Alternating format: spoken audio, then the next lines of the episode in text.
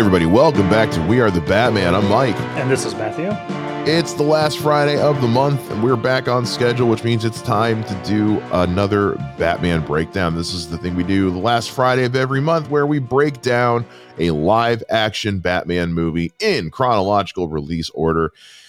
And the day we have been looking forward to, I think, since we decided to do this, is finally upon us. We have reached the Nolan, Christopher Nolan Dark Knight trilogy the first installment in Batman Begins from 2005, starring Christian Bale and Liam uh, Liam Neeson. I'm trying to think of how how deep I want to get into this before I let Matt Matt talk again. Uh,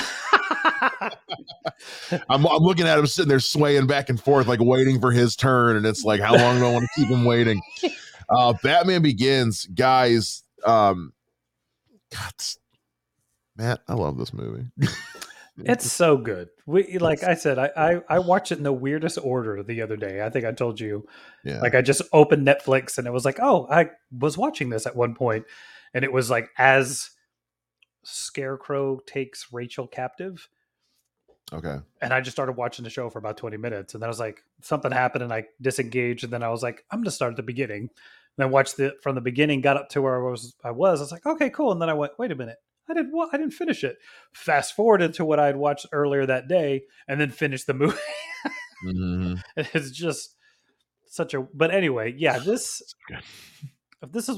I mean, do we want to hop right into cast? Do we No, want to get I, I kind of want to.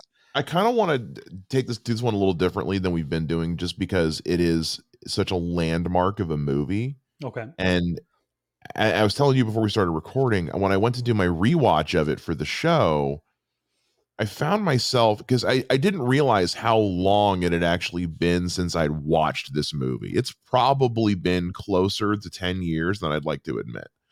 Uh, just I just and I don't one honestly because once the Dark Knight comes out and and and I and I enjoyed the more recent takes on Batman, the, the Batman notwithstanding, more than you did. So I've had more things to kind of yeah. divert my attention from going back to Batman Begins. Um, so it's so it's just it's just been a while since I since anyway. So I rewatched it, and I was telling you, I found myself like just taking notes because I was like, oh, I never thought about this before. I want to remember this to talk about on the show. Before I knew it, I had live noted the entire movie. um, so I, I do want to break down all of our usual elements, but I also want to do it kind of as we go through. The story of the movie because there's a lot of things about this movie that I like that I almost feel like they could have been setting because as, as we know, as we all know, the way the trilogy plays out was not plan A.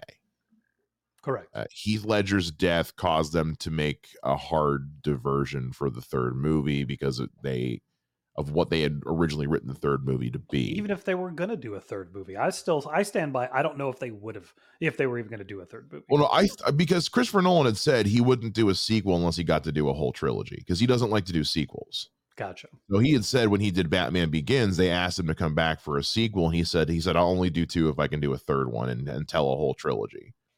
Okay. So, so that was always in the cards. Um, it's just the version of the third movie that, and we'll talk about this more when we get to the Dark Knight, but the version of the Dark Knight Rises they had originally written was written in conjunction with Heath Ledger. Like Heath Ledger helped write it. And then after he died, Chris Nolan was like, I don't want to do anything Heath wrote if he's not going to be a part of it, especially because the Joker was still a big part of it. They didn't want to recast. Anyway, yeah. Whole big thing on that. We'll just skip that till that we episode. will we'll, we'll save that for next month. That we'll save that for October. Uh, but Batman Begins. I, I took so I took a ton of notes on this. I'm I'm not going to read off my entire two page document because I'm not a psychopath. Um, but as we're going through, I do want to just kind of hit some certain points in order. I think they're going to come up as they should, but um, I but what I will say is that I do think that there was a different way to set up the universe of this Dark Knight trilogy. Not that I'm saying I don't like what we got. I loved what we got. Um, but I think there was a lot of interesting elements that's like it, it, I think it lends itself to just how good of a writer Christopher Nolan is. Um, to it's like you could have taken this universe in so many directions from this movie, and you could have taken this movie in so many directions, honestly. And I, think this is a testament to the great job he did building this world and, and this script. Well, and I think too, I think a lot of people, I mean, it's a little different now. In the last five or 10 years, everything is there's going to be a world, there's going to be a sequel. Like Yeah. when he did this movie, there's no idea if there's going to be another one. You know, mm-hmm. it, it it is successful. It's not a huge breakout hit, but it's successful enough that they continue. But like, Yeah.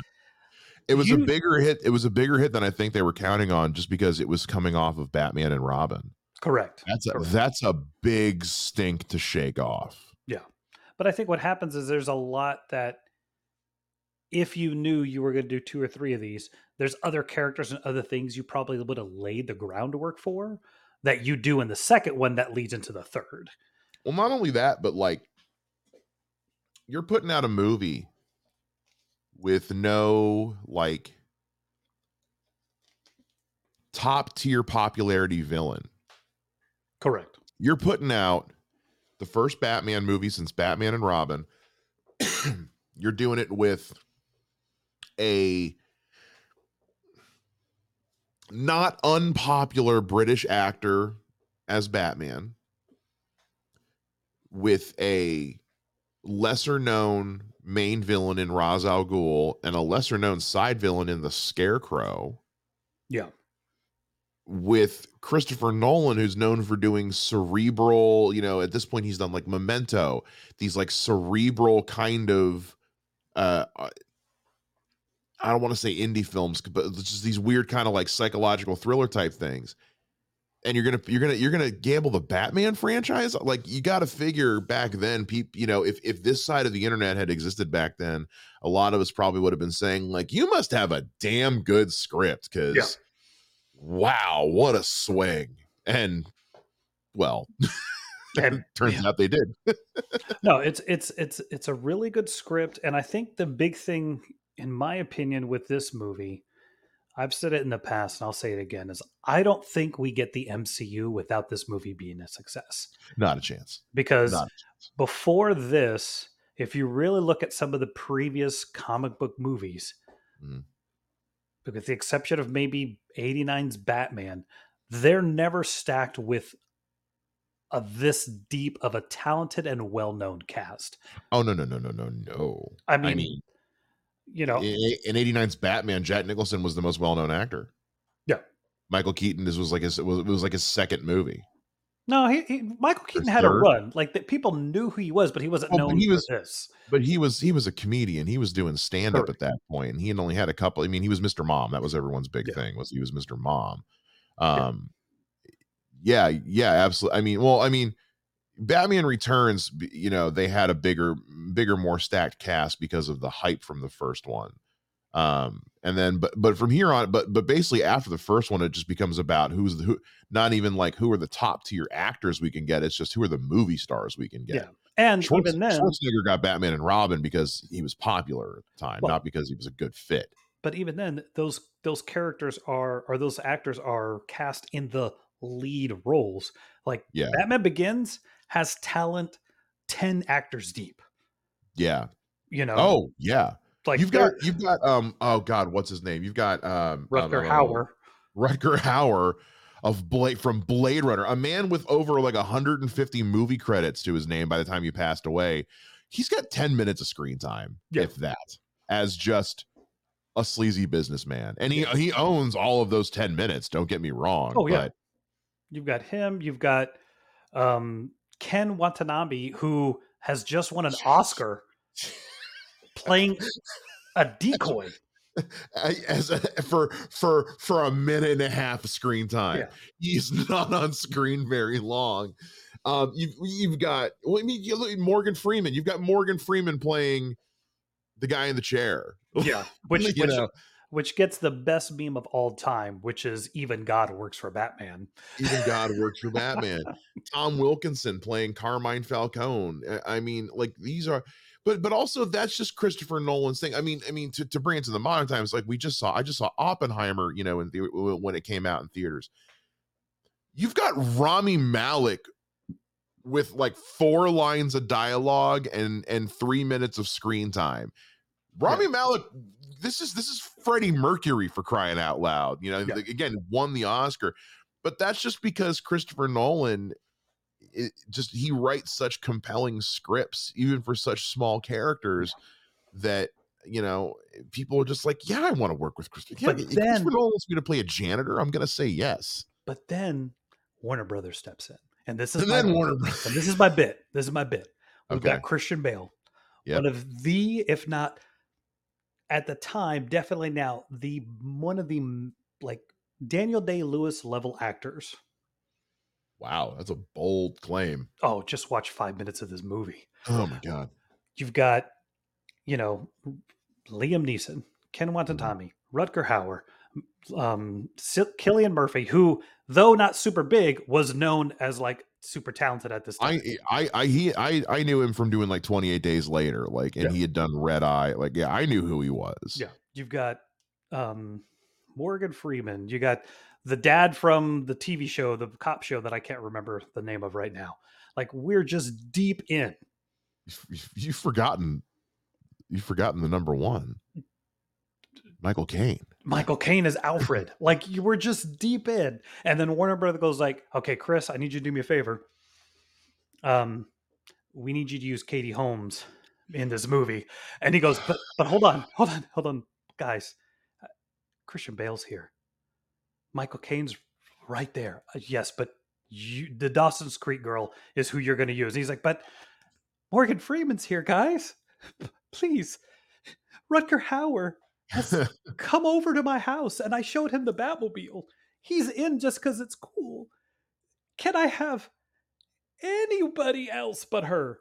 And they go, Do you want to make this movie? she's she's about to be with Tom Cruise. You need to put her in this movie. And he begrudgingly does puts her in the movie. And my biggest joke of this whole thing is he obviously hated casting her so much that he kills her in the next movie even though it's not the same actress. Like Katie Holmes in this movie pisses me the fuck off to no end because she is so bad and outclassed in every single moment of the movie she's in. I literally in my in my notes, you can't see them, but every few lines is I just wrote the same phrase each time, which was she's trying so hard. Katie Holmes is trying so goddamn hard in this movie, and it doesn't work. Maggie Maggie Gyllenhaal, while she's not my favorite actress, does a much better job in The Dark Knight, and I would have been in it. She just has no chemistry with Chris, with Christian Bale. Um, or but anybody. again, but again, we'll save that for for when we talk about the Dark Knight. Katie Holmes in this movie is trying so hard, and I kind of buy her and Christian Bale. Like I kind of I kind of buy their chemistry. I I think I think there's something there. I think she and I think at this point, when you look at everything else around her, if and she's still just that kind of flat, at that point, it's like that's on Katie. Like I can't blame that on how she was written or how she was directed when everything else is being is so well done.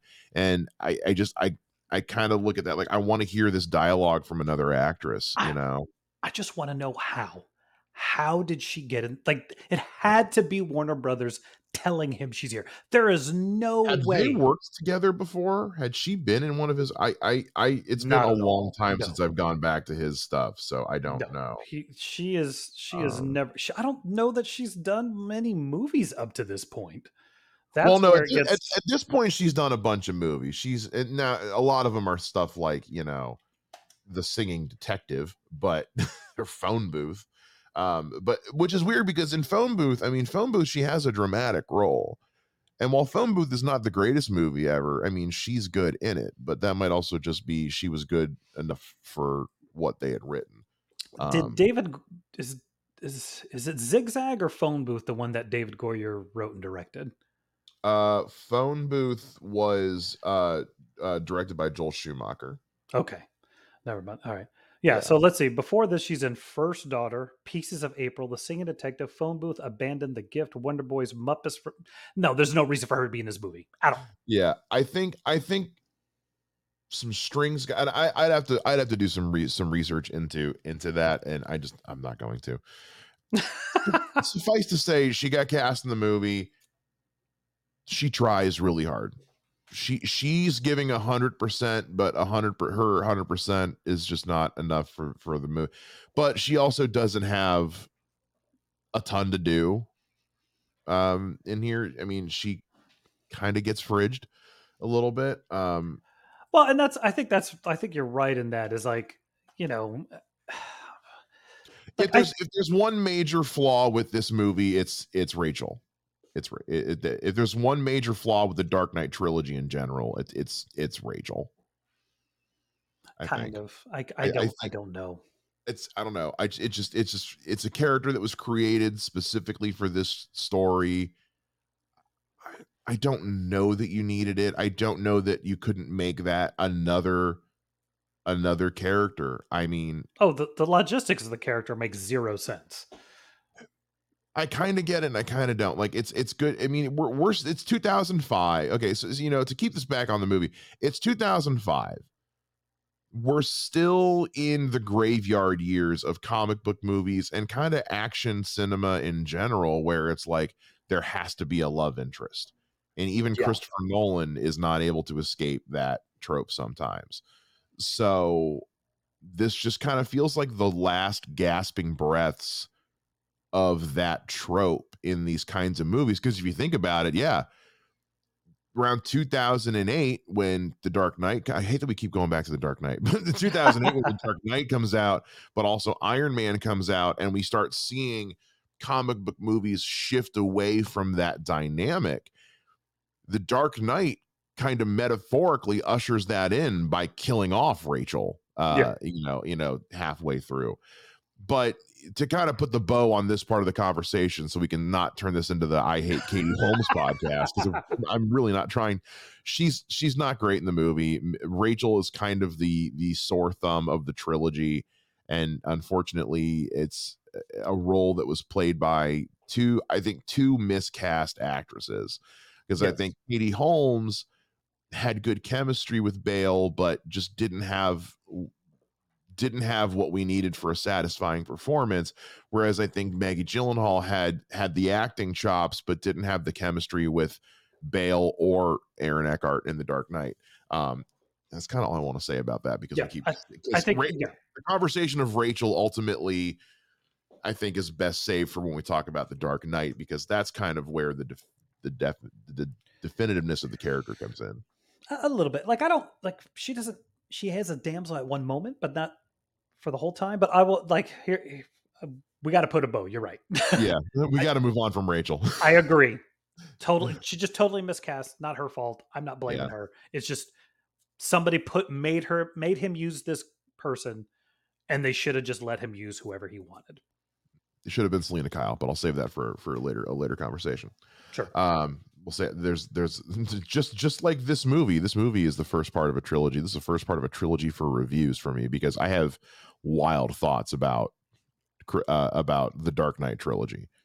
Insane thoughts, thoughts that I've really never shared with anyone, but I figured this was as good a show to do it. Uh, to, to kind of kick that off, I feel like the Dark Knight trilogy, while as it is, absorbing it for just as it is, it's about as close, damn near close to a perfect comic book trilogy as you can get in terms of films in terms of overall storytelling, in terms of overall character development. I think they just about nail it. Again, stuff like Rachel and a few things that they do because of Plan B with The Dark Knight Rises aren't what I would have liked, and I think it's kind of where the biggest problems are. But ultimately, I think they damn near nail it. However, I also feel like because Christopher Nolan isn't really a comic book guy, there was a lot of missed opportunities that I feel like if this exact same trilogy was made as is, but if Christopher Nolan was also a nerd, I think there would have been some really interesting opportunities for world building and making this feel not because because when you watch all three of these movies, they feel like Batman movies and they feel like Christopher Nolan movies but they don't feel like DC movies. Correct. If that makes sense. Yes. And I know, and I know there's some charm to that. Like, uh, granted, on paper, that is one of the things I do like about this trilogy that it is so significant. but also as someone who likes Batman the best when he plays in the world of DC, I just feel like there were some opportunities for bigger world building and interconnectivity even it just if it just stayed within these three movies that just I think were missed because Christopher Nolan isn't necessarily like a comic like this wasn't made the way an MCU movie is made. This was made to be a contained trilogy, and Nolan's not a nerd. So well, and I think too is this is where you get into personally for me because I, I had this issue before is like the more you ground Batman into reality, the less it makes z- any sense he's in the Justice League. Yeah, and I think 100%. this version of the, you know the what is that guy that you like? The but he talks Batman like this. The, the oh Pete Holmes, yes, yeah. but he does that yes. whole thing of like, why do you want me in the Justice League? I'm just a dude, you know. And it's yes. like, yeah, and uh, so I think he does the only crime I think he does in this trilogy, and then we have to actually talk about the movie, is I, I think the core of who Batman is of never giving up. Yeah he craps on in the third film. Which and I, I think a lo- I think a lot of that just goes back to that that the Dark Knight Rises was was Plan B. Yes, and that was that was the yeah. We can't we well it's it's it's like the rise of Skywalker. It's Carrie Fisher died and now we can't make the movie we were originally going to make. So now we have to edit around her and write around her dying. And yeah, that's that, what was wrong with that movie. well, there, there were other problems with that movie, but that was also, but that was a big one.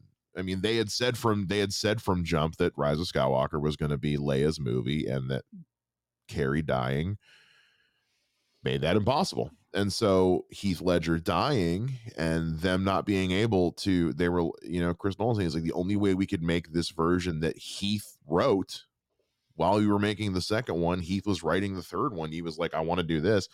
The Joker was a big part of it. And he's like, we don't. And after the performance that Heath Ledger gave, you don't, you don't, it's like, it's like with Chadwick Boseman. It's like, you don't necessarily want to recast. So, I mean, you know, now with Chadwick Boseman, I think ultimately they should have, but um, with Heath Ledger as the Joker, it's a different kind of thing. And, and I respect the decision. Um, and the last thing I want to say is, is just based on the the opportunities for greater universe world building that this movie had that they didn't take up just because that wasn't their goal. James Gunn needs to do that with his with his DCU. Like James Gunn put this kind of movie in James Gunn's hands in terms of storytelling, which is what James Gunn is a story guy. This is the kind of world building that if James Gunn's smart, he'll he'll do with his. Which he's obviously doing, considering the random four characters we've heard cast in Superman Legacy that don't have anything to do with Superman. It's so, it's so wonderful, and I can't wait. Um, so yeah. Christian Bale in Batman Begins. yeah. Well, you stayed on topic for the most part. It's just but dotted line connections. Here's what I want to say first and foremost about Christian Bale's Batman in this movie. That is a very satisfying shade of black. Yes. I don't know who the color coordinator was on in the costume design department that landed on this shade of black. Ah, I don't know what it is. I don't know what it is. That is the most satisfying to look at shade of black when he is painting that suit and then the best shot of it i really think you get is when he first runs into katie holmes when uh, she gets attacked on the on the train train station. Yeah. The way the cape is sitting and the way the light is sitting and you can see the definition in the suit it's it's just it's just the perfect shade of black man. I don't know what it is. Yeah. This this is such a good bat suit.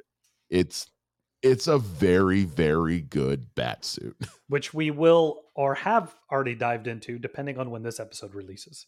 Wait. No we will be. Not yet. Oh yeah that's right. We will be because this yeah. is at the end of september uh, if you guys didn't see our twitter our, our twitter post uh uh, we have a bunch of special episodes lined up for the month of October, uh, leading up to our uh, breakdown of the Dark Knight. Uh, the first of which will be about uh, the evolution of the bat suit. Trust me, we are going to talk about this bat suit in detail in that yeah. episode. We are going to talk about it here too. Don't worry. Um, him it, building great. it's it's him building the bat suit in this movie might be my favorite part of the movie. I I it's a it's a toss up between that and him training at the temple. I because all the stuff that's pre him going back to Gotham, all the origin story stuff is flawless. Correct. It's even it's even and I, I made a point of writing this down. It's even edited well because you could have told that story linearly. And I'm sure there's somebody out there on the internet who's for like an editing project re-edited that movie in in chronological order. And i kind of would like to see that if somebody has done that. I might even do it myself if i get bored one day. Um and i think editing it flashback style the way they did is because it gives them opportunities to have little pockets of action throughout the actual story. Yes. And since the second half of the movie is so action heavy it keeps the tone consistent from beginning to end Otherwise, you wind up with a movie that like where like the first third is all story, and you don't see someone throw a punch for like half an hour. Yeah, yeah, and that would it would make the movie feel uneven, like you were watching like disjointed movies cut together. So editing the oh, the so telling the first half of the movie origin flashback style keeps the tone consistent and it keeps it keeps my attention. And it also it's just kind of cool to see how the stuff in the past plays out with the stuff in the future. You get the setup and you get the payoff a lot quicker so there's no time to forget it and it lets it live in your head a little bit more. But my my one thing about that entire situation is do you think in the chronological edit his mom says something? She ain't got a line of dialogue I think you can barely make out her saying something to when he breaks his arm, and I think you can barely hear him saying, "Oh no!" When they come out of the theater, she says, "What's wrong, Bruce?" I'm like, "That's it." we get no relationship with it. And like I know everyone likes to make fun of the Martha scene in BVS, but at least he loved his mom. Uh, you know, at least you know it's just but she she and, and, that mom had no dialogue uh but but you know at least the dad got to say martha. Um yeah she the mom there which makes i, I no i'm not going to say it because i don't want to go to another movie but no it just it is it is a bummer that we don't get to see his relationship with both of his parents that it's just him and his dad. It's uh, a i mean i know why like you really like you know to be archaic to be whatever like the lessons he's learning the things he's he's becoming are because of the legacy of his father and his name which come from the male side. But yes is, it would be nice to have seen her do anything. And that's and that's and that's honestly a lot of people need like that's pretty traditional batman like yes. like that's kind of always been like and, and that's also just kind of old school storytelling in general. It's like you know the son takes on those as the father. I, I get that too. It's one of those like Tr- like in in the in the ongoing comic book origins of Batman for decades, it's always been like you know the story where where the character of Batman was conceived through something that his father did when he was younger, yeah. uh, which is a, a, really funny thing they did in Brave and the Bold, which I thought was a great way to do it. It's but like Batman's connection to his father has always been the the thing that's driven yes. him the most that's why in Flashpoint, in the Flashpoint comics and in the animated movie, Flash brings back a letter from Bruce's dad. It was the and the implication has never been that him and his mother had no relationship. It's just his relationship with his father has always been the one that's been explored more whereas superman has always been more the one the relationship with his mother has been the one that's been explored more so it, so I I get why uh, Christopher Nolan would choose to do that for this story. As someone like him, who again is not necessarily a comic book sweaty, if he's going over Cliff Notes, surface level intro to Batman 101 stuff, he's getting all the connection to the dad stuff. So I it would make sense why that was the I don't want to say safest placed way to to to build that relationship but it is the one that kind of makes the most sense if it's kind of your first foray into into comic book filmmaking well, especially think, in 2005 yeah well and i also think too is given the nature of we're coming in and out of moments those are the moments yeah. that are defining there is probably stuff of her that's on the cutting room floor that just look look as much as this movie is amazing it's a very good movie I don't feel like I'm clocking till we see Batman, but it is called Batman Begins. He's got to be Batman. We don't need another 15 minutes of seeing him and his mom do things. So Yeah. totally I, makes sense. I feel like in a different filmmaker's hands, we would have done that in a different movie. or if it was a show, or if it was a, if it was a show, if we were building out a greater cinematic universe. This is a three part story that we're we're focusing. I mean, this this trilogy strips Batman down to kind of the bare essentials. You know, Yeah. because they take away a lot of the fantastical, all the fantastical stuff. correct. So when you remove all the fantastical elements of Batman, you remove anything to do with magic, superpowers, otherworldly, where it's everything grounded in reality. When you break Batman down to his bare essentials, this is it. Like it doesn't get any more stripped down version of Batman than this. Correct. And which I think was the better way to go because you're Yeah. trying to make Batman the thing. Because, you know, look, the last Batman Forever, he's leaning toward almost being lost behind his villains. Batman and Robin, he's definitely backseated with his villains Yeah. because who knows why. Other reasons we won't get into. Go Yeah. listen to our episode about Batman and Robin to find out why. Ooh, we have something to say. But I think here is like the intention is this is a Batman movie. This is a Batman Begins. This is an origin movie, Yeah. and we've got to go through this and get to get the story beats, get the things we need, give him his background, and have him be this character we saw in Batman Year One, the comic, or things we've never seen in films before, which is his actual origin. You know, every single film before this, you see the tragedy, but you don't see the origin. Yeah, you don't see you see you see point A, and then you skip ahead to point Yeah, L. yeah. You you miss all the other ones. There's Yeah. a lot of ground to cover for how he goes from that to be from being that to being Batman, and Yeah. so that's.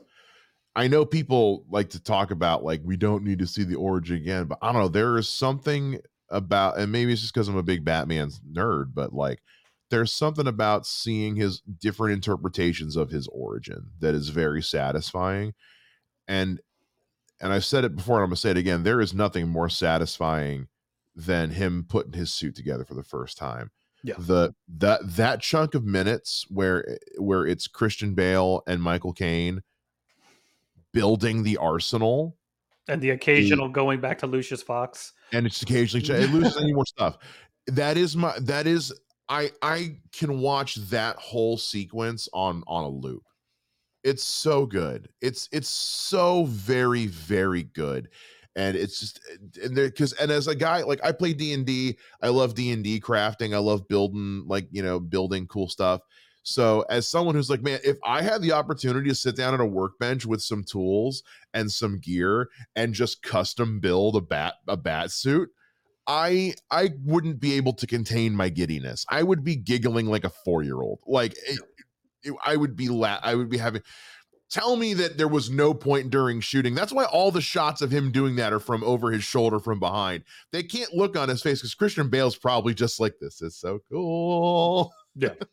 I'm Batman. This is great. I don't know. Oh, what building the I'm building the bat the utility belt. Like, come on. You can't cast a fan. You can't cast a fan to play Batman. You can't do it. That's why that's why you always hear the stories about Hayden Christensen and and Ewan McGregor making the lightsaber sounds with their mouths when they would be shooting the Yep. fights. Um I wanna I wanna I wanna shift to a side character real quick. Okay. Can we can we talk about Cillian Murphy as Scarecrow? No. So Liam Neeson. Oh Aw. I'm just kidding. No, I think he is Dude. an unsung hero of this movie because he is so so good in this movie. Cillian Murphy doesn't know how to make a movie without chewing on every piece of scenery. He is just he is so good in this movie. He's so charming and captivating on screen. I am locked in every time Dr. Crane walks on. I think what he does a really good job of is had like for the first part of the movie, you're like, oh, he's the villain. And then you get to a point where you're like, Oh, oh, yeah. wait, he's not the villain. He's a stooge. So when because you're like Ra's al Ghul's dead, right? Yeah. yeah. No, we did we did that. Ra's al Ghul's dead. We Yeah. saved Liam Neeson. We're not doing that. We're not doing superpowers. Scarecrow's the villain. Yeah. because because that would make because Scarecrow's more of a Batman villain than Ra's al Ghul. It's one people are going to know more. Yeah. So the fact that when Ra's al Ghul, the, one of the first lines he says is like basically like, "Nah, we just lied to him so he would do the things he wanted." Yeah, like, I'm like, This he's like, "Oh, been he's like, oh, nobody." oh, so Crane's not a member of the league. God no. yeah, yeah, no, oh, It was one of those like I kept waiting for everybody to start. I kept waiting for all the other ninjas to start laughing. Like that fucking guy, yeah, like the nerd. No, we, we didn't want to deal with FedEx, so we got this guy. dude, dude, uh, Cillian Murphy, and I, I wrote this in my notes. Uh, um, Cillian Murphy has such big dick energy in this movie. he, you know, you know what Cillian Murphy is really good at. He is really good at being a condescending prick. Yes, You can taste the condescension in the air when he speaks. You can tell that he's like, I know for a fact I am smarter than you, and therefore I am better than you in every single way. He is so menacing and just, just twisted. And I hate that this is the most we get of him in this trilogy. I eh, kind of yeah, but I also like that like the moment Batman gets physical in front of him when they're in that when they're Mhm. in the mains and they're when he finally uh, like you s- when he finally sees Batman like literally mow through his men and Yeah. suddenly like oh this dude's here like like because he Oh, lights him on fire like gets him Yeah. lights him on fire and then he runs away so he's like aha but then once he takes out the dudes you just had that moment he's just like oh, dr crane's not here right now It's just- it's it was it was because that because like if you think back to like bruce T- like the animated series that's exactly what scarecrow was like it was scare scare scare run away and then the moment batman would get him in a get him in a in, a, in, a, in an arm lock or something he'd crumble he'd turn into his that's that i love scarecrow is one of my favorite batman villains i mean we, we've talked about it in the early episodes of this show and and Ma- Cillian Murphy, I don't know what books, what comics he read to get ready for this, if any. He understood the assignment, man. yeah he my only thing i wish is i wish there was a single moment between him and liam neeson Yeah, I know. I was But- kind of hoping to see him, wi- but I also understand why why there wouldn't be because of the way Ra's al Ghul operates. I also just wish he had played a bigger part in the finale. Um, I well and- that's what i said is he's a stooge so i think it makes total sense of like no he has nothing to do with this he's So- just a so- pawn the reason I say that is because I this is kind of goes to my point from earlier of like if if I was if you were if I was to take another pass at the story of this trilogy, it would be to have this be the origin for Scarecrow being the final big bad in the third movie. yeah, that kind of makes sense That would be my thing. Like if you wanted to take just take this to like because because when he because he only shows up for for that first sequence in the Dark Knight, then we don't see him again until a cameo in the Dark Knight Rises, and I'm like, like what if like that scene in the Dark Knight was just him slowly building up his his regime underground, and and you know like like let's have him escape that scene in the Dark Knight, and then have the third movie like he's been building all this up and just goes what he did to the narrow because the Dark Knight Rises is a se- spiritual sequel to the Batman Begins. Have it be the Batman Begins times ten, where what he what Scarecrow and all them do to the Narrows in this movie with the fear toxin in the water, do that to the rest of just you know Gotham or whatever. yeah So I think I think there was a lot of opportunities in this movie to set up for a scarecrow big bad villain reveal in the third movie ultimately. Now we don't go there, but I, I think that's one of the things that lends itself to how good of a writer uh, Christopher Nolan is. Is I think he wrote in all these opportunities for expansion without realizing it. I don't Yeah. think it was on purpose. I think that I think a lot of things in this movie are written on purpose, and I think a lot of good things in this movie were written by accident. No, I agree. It, it this is definitely like I don't know if he really knew he was doing a sequel when he made this movie, or that it would be successful enough for him to do a sequel. This one probably not, But it had to stand on its own, and it stands on its own perfectly. because because of the three, this is the one that feels most like a DC movie. Yeah. you could take this movie alone and tie it in with another DC universe probably pretty easily. Yeah. Dark Knight and Dark Knight Rises is not even close. No, not at all. So All right, talk about we going next? Cillian. I was well. We we still have yet to talk about our star. Do we want to go to the the little people, then go to the star? Do we want to get into the actual movie? How you want to do this? Man, it's hard with this movie because there's so much good to talk about. There's every time I, I want to talk about so many things with this movie. You take I, I took us to I took us to Cillian Murphy. You take us where we're going next. All right, I'm going to take you to Liam Neeson, and this is why I'm going to take you to Liam Neeson because that dude got me. Because Bro. Because this here's what happened. Here's what happened. Okay, again, big comic book fan. I've been reading comics for a long time. In the origin of Batman, there's a character named Ducard, and when Bruce Wayne is young, There is? there is. He's a teen. When Bruce Wayne is a teenager, when you go to like pre-crisis origins, young Bruce Wayne travels everywhere, and he goes to Europe, to France, to train with this guy Ducard, who is an amazing detective, and that's where he learns how to be detective. Is from this man Ducard. Shut the front door. Totally one thousand. Because this is this is I the one. I never knew that. So this is what where it gets me. I'm embarrassed that I didn't know that. It's pre-crisis, bro. I don't even think you were born yet. Uh 89. It was April of 89. I was I was 3 months old. yeah So then what happens is this. I 1000% buy into the fact he's Ducard. Yeah. I always see things coming in Yeah. every movie. I always see things coming. I'm very rarely surprised.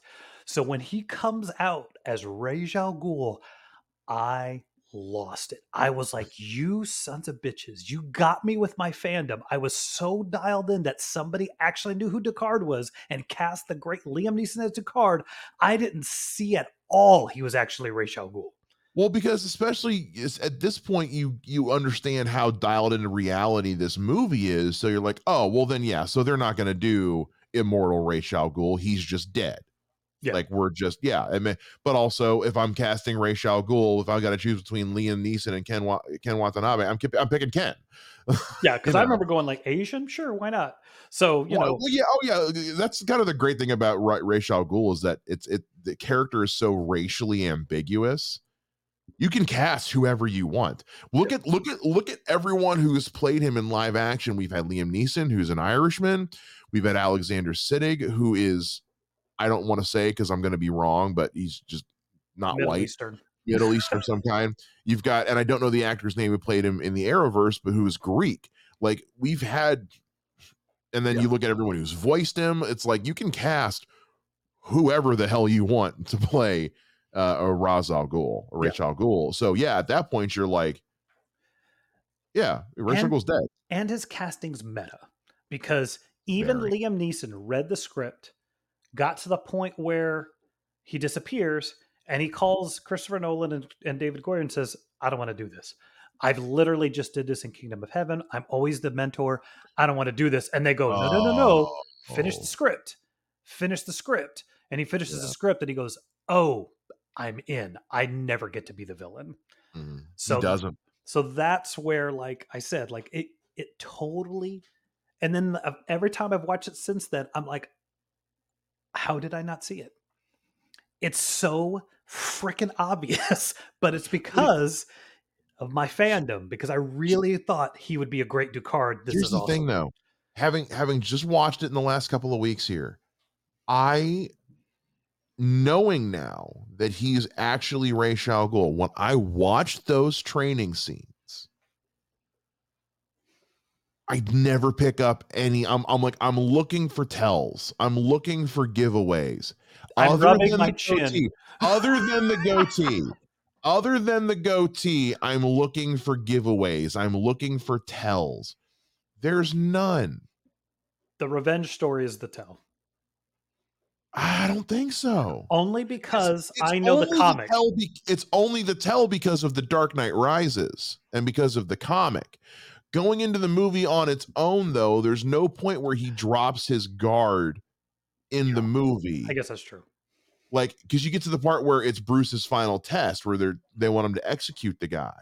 yeah Like, and then once Bruce starts fighting back and trying to escape, they still never drop. Like at that point, you think the decoy would have been like, "Boss, what do I do?" yeah You know.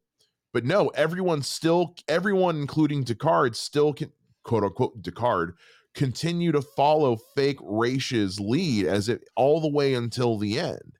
So it's like, no, they went out of their way to not drop the facade. I th- eh, probably more likely than not for the sole purpose of convincing people like you. Well, and, and it was what it was. And I go to the fact that, like, I bet you 100% until the decoy is killed, I bet you everybody there thought he was the real Ra's al Ghul. And it's Who's not until yeah, yeah, not it's not until he died that Al Ghul's like, okay, look, this is what I've been doing. It's actually me, well, and they and follow him.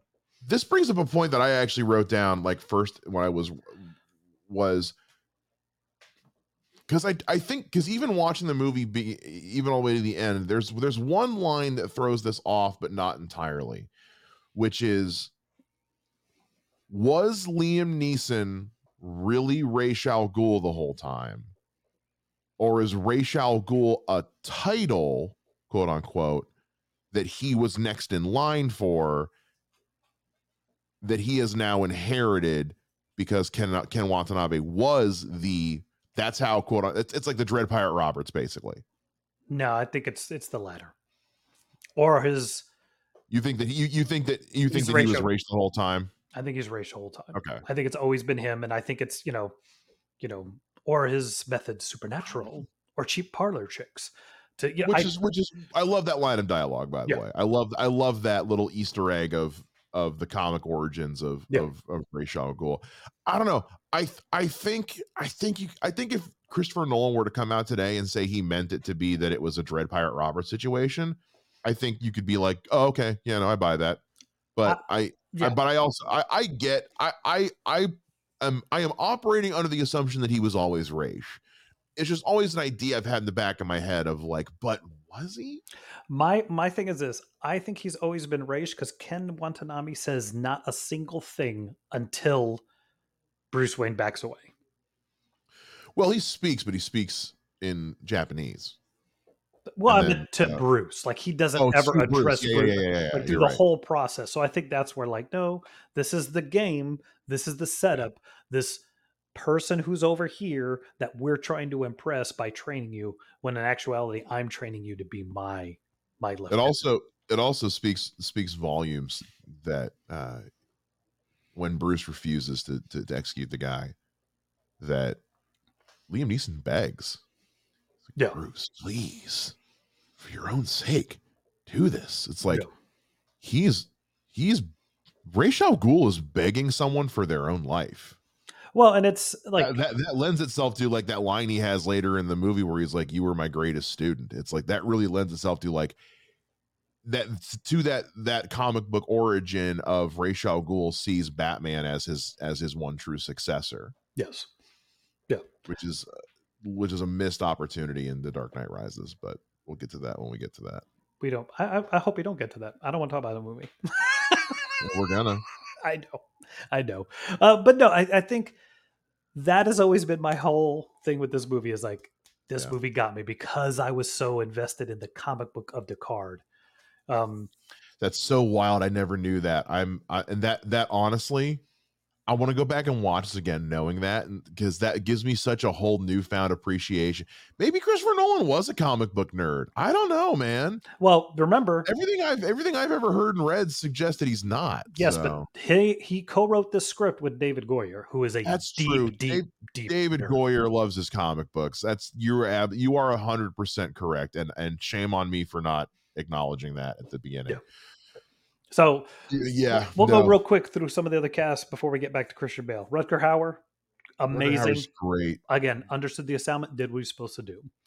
Um, Morgan Freeman as Lucius Fox is now the gold standard by which I will, because I mean, literally every time Lucius Fox has been depicted since this movie, it's always been someone doing a Morgan Freeman impression. Yeah. Whether it was Gotham, whether it was the TV shows, anyone doing Lucius Fox since Morgan Freeman has tried to do Morgan Freeman. And my, my favorite part is that whole like, like you uh, expecting to run into a lot of gunfire in these caves. yeah, their whole dynamic, his whole dynamic with Lucius in all three of these movies is excellent. Yeah. It's it's it's every I mean, it gives me so much joy when uh when you know he's showing him the tumbler and he's like, "Look, Mister Wayne, as far as I'm concerned, all this stuff's yours. Just don't treat me like an idiot. Like, like I can, I, I can keep a secret. I don't, I honestly don't care. Yeah. Just, just, just don't be a dick. Don't be a dick about it. At what point do you think he realizes he's Batman?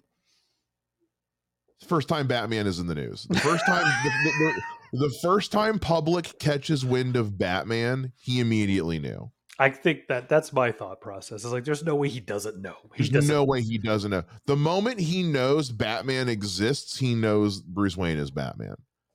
I- Because because because to quote the, the, the lawyer from the Dark Knight, are you gonna tell me you didn't recognize your baby out there pancaking police cars? yeah, that's the always the telltale. Like even if he didn't know Yeah. before, at that point you're like, no. But that's Yeah, after. you- yeah, if, if if up to the tumbler he hadn't noticed, the moment he sees the tumbler, he's like, oh, okay, Yeah. yeah, yeah, okay, Yeah. yeah. Morgan Freeman in this movie, in all three of these movies, but especially in this one, is is is just the sprinkles on top of the hot fudge sundae. Yeah. I mean, it's very good. Can we can we spend a couple minutes talking about Michael Caine as Alfred? He was next. Man, now and I and I have I have said this on numerous episodes of this show. We've never had a bad Alfred casting. No. Find find me one that There's don't not- exist. There's not. Michael Caine might be my favorite though. I think Michael Caine is the last version, in my opinion, of the doddering. Not doddering may not be the bad the right word. The old man who's taking care of this boy instead of the, father. instead of the mentor who's raising Batman. Because I Yeah. think like Jeremy Irons, even though there probably is a giant age difference between him and Ben Affleck, it doesn't look like it. Um, what's his It's name? because of the version. It's because of the version. Well, but that's the way it is i- i- in like in the Frank Miller Dark Knight Returns comic book too. At that point, Bruce is so old that he and Alfred are basically, you know, peers. And Jeremy Irons doesn't age. Um, Jeremy Irons has also looked the same age for the last forty years. but then even with like um Gollum in the Batman, like Oh, he's um, older, but he's yeah. not this old guy with a cane. And I think Yeah. Michael and Robert Pattinson looks younger than he is. Yeah. So so I think Michael Caine to me is the first of like I don't want to say grandfather age, but he's older than Bruce Wayne's dad was. And well, it's and coming off of Michael Gough for four Batman movies, who say what you will about all four movies, Michael Gough was always amazing. Um, it's it's it's an easier when you think about when you think about like Aunt May and Spider Man. You know, Yeah. we went from and I, I don't know the actress's name, but from the from the the Raimi films, who was much older. yeah, And then you get into uh the Andrew Garfield films where you have Sally uh um Sally um, Field. thank you, Sally Field, who's older but not as old as previous Aunt May, Not a grandma Aunt May, an actual Yeah. Aunt May. which has always been, which has always bothered me about Aunt May. I'm like, why is she always 90? Um, she's his aunt. um, and then you get, but then you get into the Tom, the, the Tom Holland ones where where it's Marisa Tomei. Um, with Alfred, he's just permanently old. Yeah. We never really know how old Alfred is. It's just that all times he must always on screen be depicted as old. Uh, because from the origin story of this movie to the time this movie ends, his appearance doesn't change even the, even the slightest. Uh, but that Michael Caine has also kind of looked the same his entire life. Well, but I also get into like in the comics, it's not until like the mid 90s you start getting more into Alfred is somebody who's actually capable.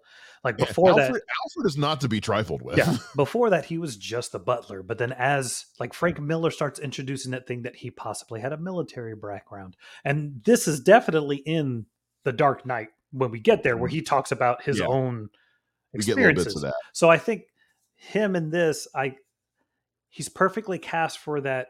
He's old enough to be the old butler, but when you get into the other films, he's young enough that you could buy that, and he's a big dude anyway. That Yeah. he may have ran around and did some military mercenary work because he doesn't say he was a secret agent. He said, "Me Yeah. and my friends." We're, we're, we're working with the local government. Yeah. Yeah. They were mercenary, mercenary. They were mercs. They were mercenaries. but but even going past that, Christian Bale and Katie Holmes might not have, or, or Maggie Gyllenhaal might not have a lot of chemistry in The Dark Knight. But you know who has the most on-screen chemistry through all three movies? It's Christian Bale and Michael Caine. Oh yeah. I love their interactions so much.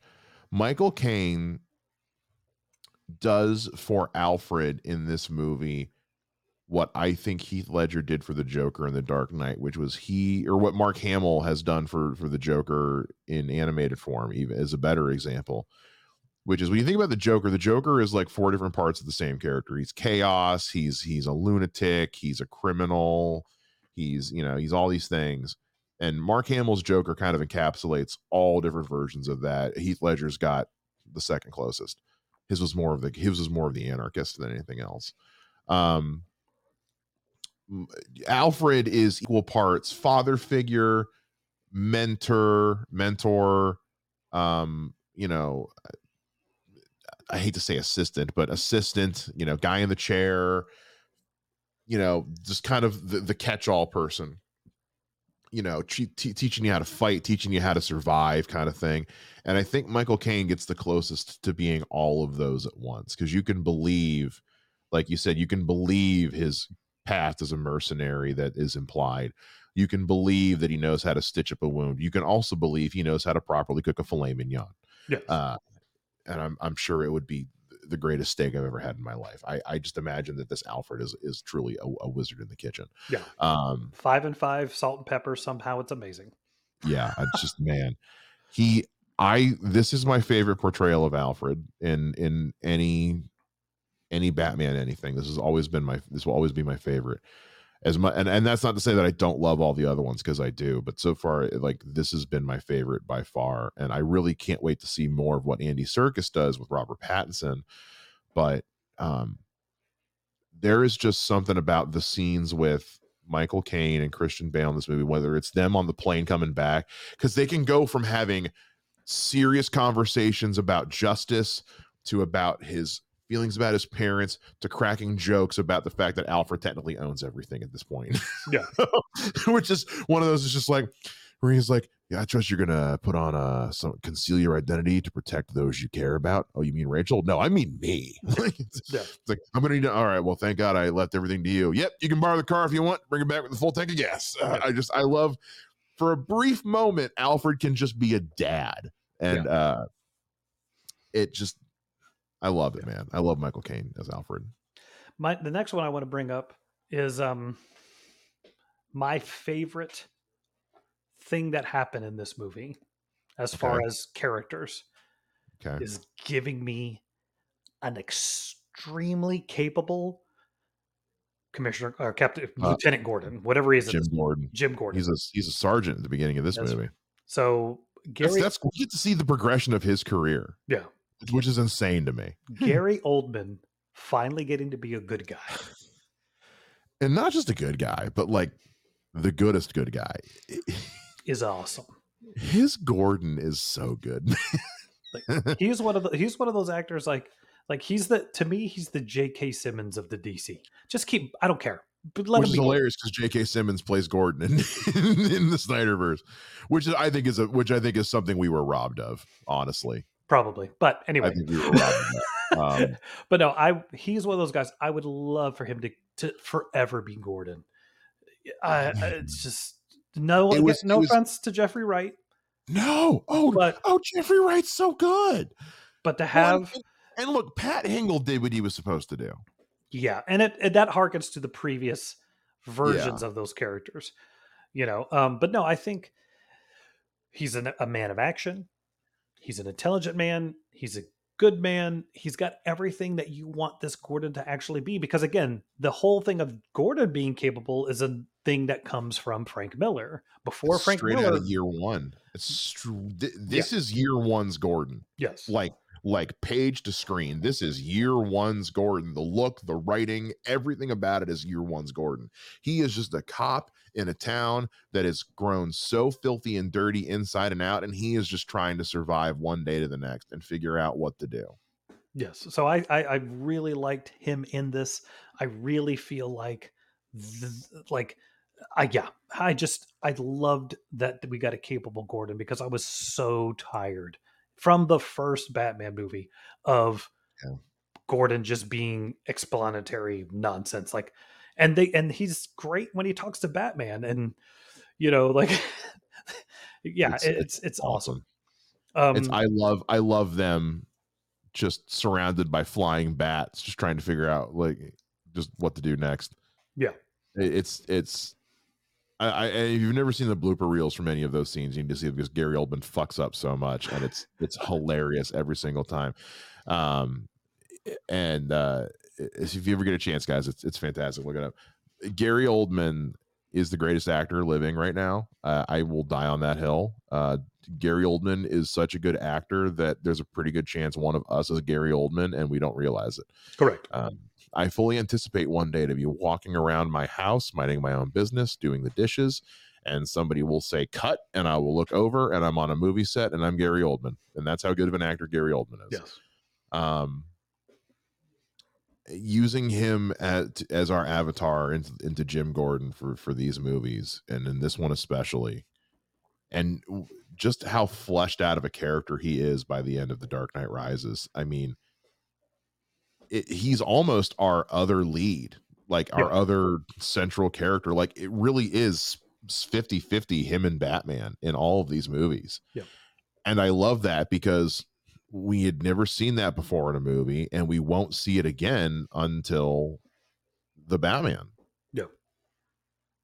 and it's it's it's one of my favorite things in batman storytelling. It's one of the things that makes the long halloween so good is the relationship between him and gordon and harvey dent which we get allusions to in the dark knight. But just in any comic the work between Gordon the, the the relationship between Gordon and Batman is is so central that it's one of my favorite running jokes on the Harley Quinn animated series is because that Batman doesn't care about Gordon and Gordon's obsessed with Batman and it makes me laugh every single time. um because Gordon just wants Batman to love him and admit that they're friends, okay? Uh, Yes. Yes. I love it. It makes me laugh. All right. So here's the next person I want to talk about before we Ooh, man, we're running out of people. Run we got left? run to back to Christian Bale because we have yet to Yeah. talk about him yet. I know. Linus Roach as Thomas Wayne. Oh, I good think pick. gives he was when I did the top 10 dads in film, I picked Yeah. him as like number 3. He's a very good Thomas Wayne. Well, and I think too is like what I like about what they usually like Jeffrey Dean Morgan as brute as Thomas Wayne is the brute, super big, muscular Thomas Wayne, which Jeffrey Dean Morgan is the Thomas Wayne I can see being Batman in Correct. an alternate universe.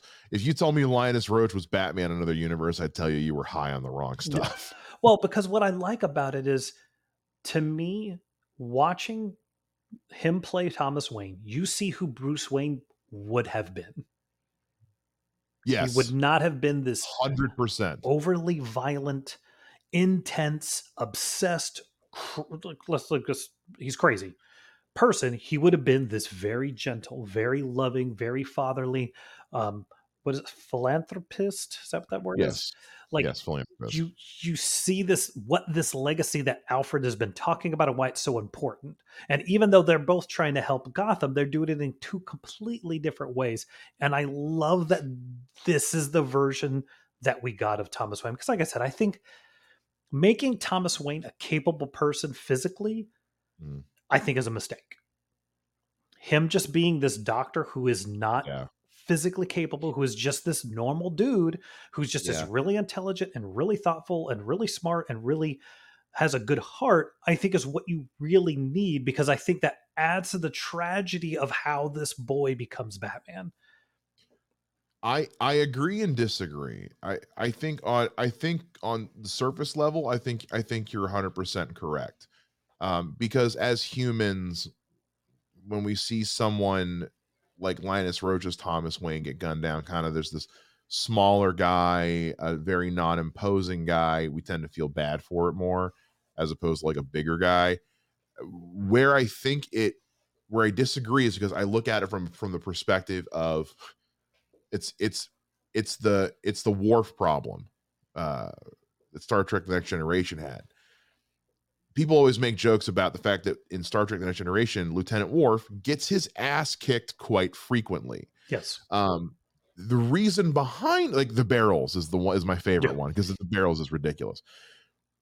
The reason they would have Worf get his ass kicked though is because he's a Klingon warrior. Yeah. He's kind of the best fighter in the room. So in order to make something threatening, you have to have something that can kick the tough guy's ass so that it feels like a threat. Correct. But the problem they did is they never established he could do anything first. That's that's my point is like like having Jeffrey Dean Morgan, having the comedian and Negan from The Walking Dead be Thomas Wayne works from the Worf perspective, but only if we're gonna get to like experience like experience in just uh, not justice uh, flashpoint or him you, you know but it's because they were trying to avoid retelling the origin story again i get so i i get both sides of it is what i'm but that, needless to say linus roach's take on thomas wayne if you're going for a ser- if you're going for a film series where the focus is on bruce's relationship with his father you nailed it Yeah. I because I think Linus Roach is a very underrated actor. I actually quite enjoyed him on Law and Order for the brief time that he got to be on there as one of the prosecutors. I thought he was very good. And I really enjoyed uh his chemistry with the young the actor playing young Bruce Wayne. Uh, they Yes. felt like father and son to me. yes. Um, I loved the conversation with him and Bruce in you know when he has the nightmare about the bats. Um, I love the way that everything with as I said before, everything pre Return to Gotham, I think is is flawless in this movie, and and and that very much includes the stuff. Yeah, I wish there was. I I do kind of wish, from a writing standpoint, they had found a way to work in his mother his relationship with his mother into this as well. But as far as the execution of his relationship with his father, I don't think they could have done a better job. One thousand percent. All right, All right, yeah, take a pause. dude, we're over an hour and we have yet to talk about the movie. Keep in mind, we had 20 minutes at the top where we didn't talk about the movie. But also, who gives a shit? well, I was just gonna say, do you want to make it a two-parter? no, dude, these are always long. I Yeah. always let these ones go on because they're because they're a special episode. They're always going long. It's okay, fine. I just didn't know if you wanted to like No, no, no, it's fine. two I- one-hour ones. No, no, these are these are I have always let these ones just be as long as they're going to be because they're something special we're doing. okay, It's That- once a month. It's a it's a break. It's a breakdown. We're here to go deep dive in depth. That's the point. Batman and Robin is terrible. We only spent 20 minutes on it because fuck that movie. But there's not much more to say other than it sucks ass. That being said, sooner I do want us to eventually get to an end because I do have to get back to work. So yeah, same. Okay, all right. right. So then now, uh, so let's do so we got we got to do Christian Bale and then the movie. and then this the movie in general. Yeah, and because then we've covered pretty much everybody. I feel we're going to Yeah. cover. I think we've hit all the important notes I wanted to make. The rest of them I'm going to save when we get into the other movies because again, I kind of want to slowly pitch over these three movies. Like there was a way to do this as an as to as a universe building, just the way that it is. Well, and my biggest problem, and we can get to the third one, but I'll tell you right now, I one I really believe two things happened that messed up everything. Number one is um Heath Ledger died. not so much Heath Ledger died. I don't think he was planning on doing another one. My understanding was that it was supposed to be Two Face and Heath Ledger as the villains in the second one going against each other. And that when he found that somehow in the process they decide not to do that, which is why all the Two Face stuff is truncated really quickly at the end of the Dark Knight. That is my understanding. See, my my understanding was that this was the was that the third movie was going to be the trial of the Joker. Two Face, Hugo Strange, and the Trial of the Joker. See, I my understanding was it's Trial of the Joker and Two Face was going to be that was going to be his origin, and then it got Oh, see, no, my my understanding from from reading up on it over the years was that they were going to tell everyone that Harvey Dent died, but really they were going to lock up Two Face and keep it a secret to protect Gotcha. his legacy. it's possible. But my my thing more is that even before they start making the third film, DC announces they're going to reboot it. So I think that's part of why that I don't movie think is. they had announced that yet because at No, that they point did. they had They at did. that point they had just announced Man of Steel. no, they they announced. Christopher Nolan was going to be. Um, well, I think they announced they were launching a new universe, but I think the original intention was to loop in Christian Bale. Nope. They specifically said. I I only say that because I was doing my other show at the time and I covered it. Let's let's bookmark that, Okay. and we can work on that for the Dark Knight Rises Yeah. one. I'm just telling you. I think that's why the third one is so not as anywhere near. Is I think I think I, I think it's a perfect storm of bad things happening that led to that movie, and I like that movie, but I think it's a I think it's a perfect storm of well, I think it's everything everything went wrong Yeah. prior to that movie getting made. Well, and and I also think it's one of those you want to make Interstellar, you better do this third one. You want to do this, you have yeah, but I'm telling you, man, he he had already told him. He said he wasn't going to do the second one if he couldn't do- without doing a third one. That was his deal. Was his deal was one or three. It's possible. I don't know. I'm just saying. I think We'll we'll, we'll worry about that when we get Yeah. to Dark Knight Rises. All right. So So we keep skirting around it. We started going down this ro- this this route, and then we kind of went everywhere else. But Christian Bale, man, it's hard to talk about this movie. there's a lot to because there's so much I love. Man, Christian Bale. look, I will. I think he's one of the best actors of all time. It can be argued. I think he is most certainly the most talented and best actor to ever portray Batman, ever. I think he can outact anybody who's ever put on the cowl. Now, does he in this role? In this, I think he gives his best performance of an actor in Batman Begins. I don't think he has anywhere near as much to do in The Dark Knight. And the third one we'll talk about later. But I think as far as talent, there are things he does in this movie nobody else ever pulls off.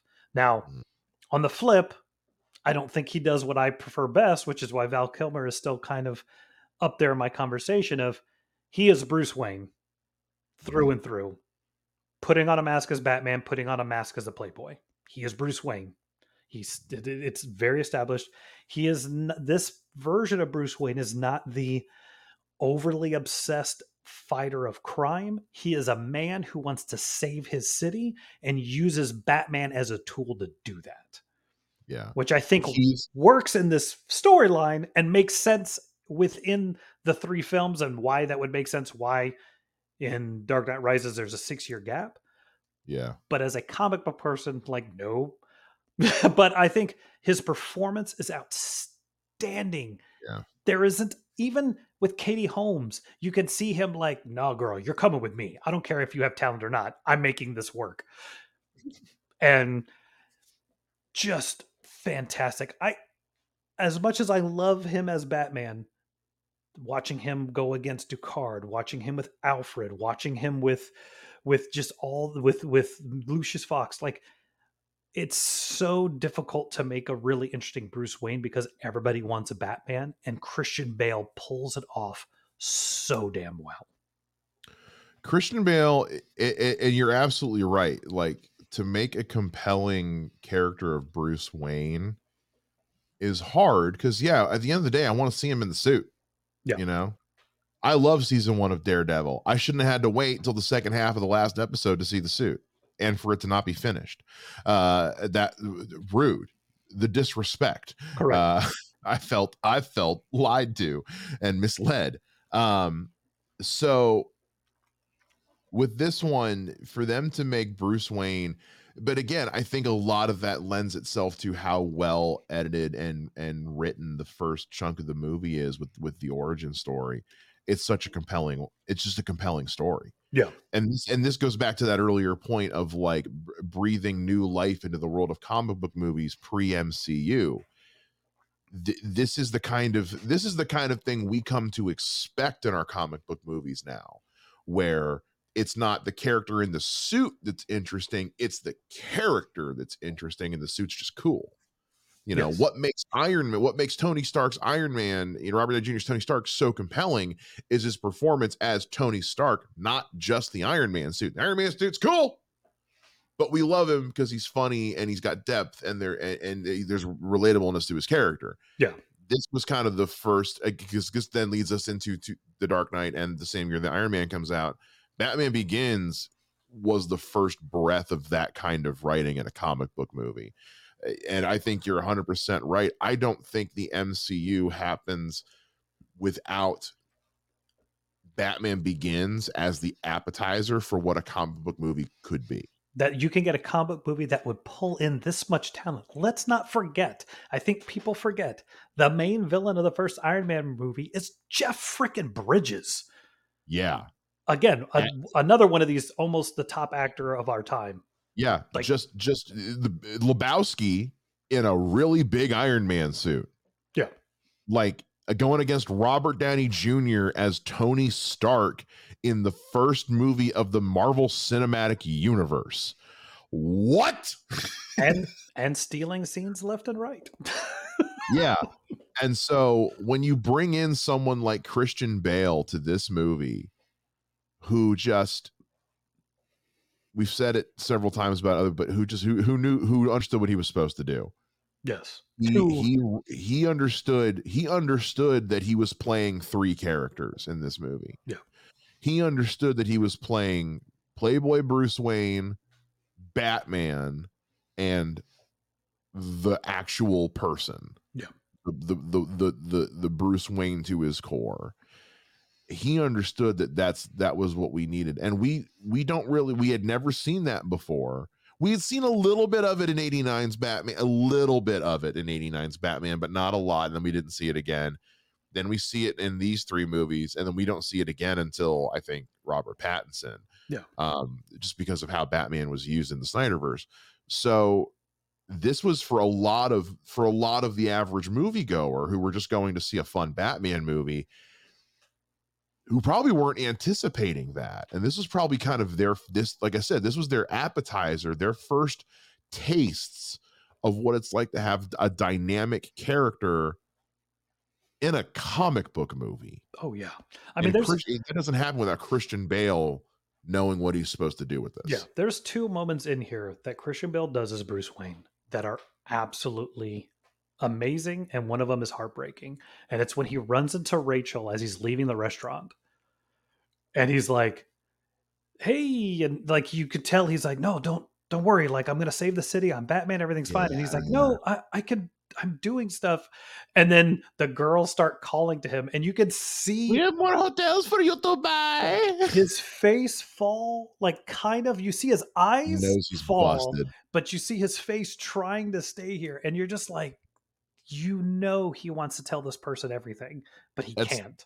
It's that's that's your parents coming home after leaving you home alone at the house for the first time and you being like, "Oh yeah, no, everything's fine." And then a shelf falls off the wall behind you. It's yeah. like, "Ah, crap." so that and then the one is when he's talking to Ra's at the party and he's like, Your yeah. quarrels with me. And he's like, You're welcome to explain it. And as he turns, he transitions into this drunk Bruce Wayne. It's so good. Oh, it's so good. You can just barely see it on his face. It's the smile. Yeah. It's, he just gets this and it's I I think I went back when I watched it a couple weeks ago.